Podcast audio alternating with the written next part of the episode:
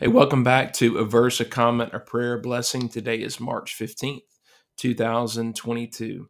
Today's verse comes from 2 Timothy chapter 1 verse 7.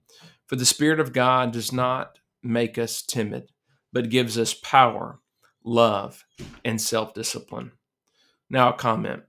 We have not been filled with God's spirit to be fearful. Instead, we have been given God's spirit that we might live in power, love, and self control.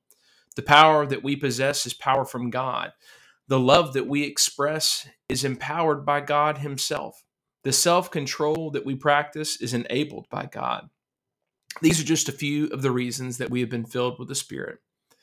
May we walk in the Spirit today, reflecting His presence and power within us. Now, our prayer. O Lord, grant us to walk in the Spirit today and not fulfill the desires of our flesh. Drive out our fearfulness by filling us afresh with the Holy Spirit. In Jesus' name, amen. Now, blessing.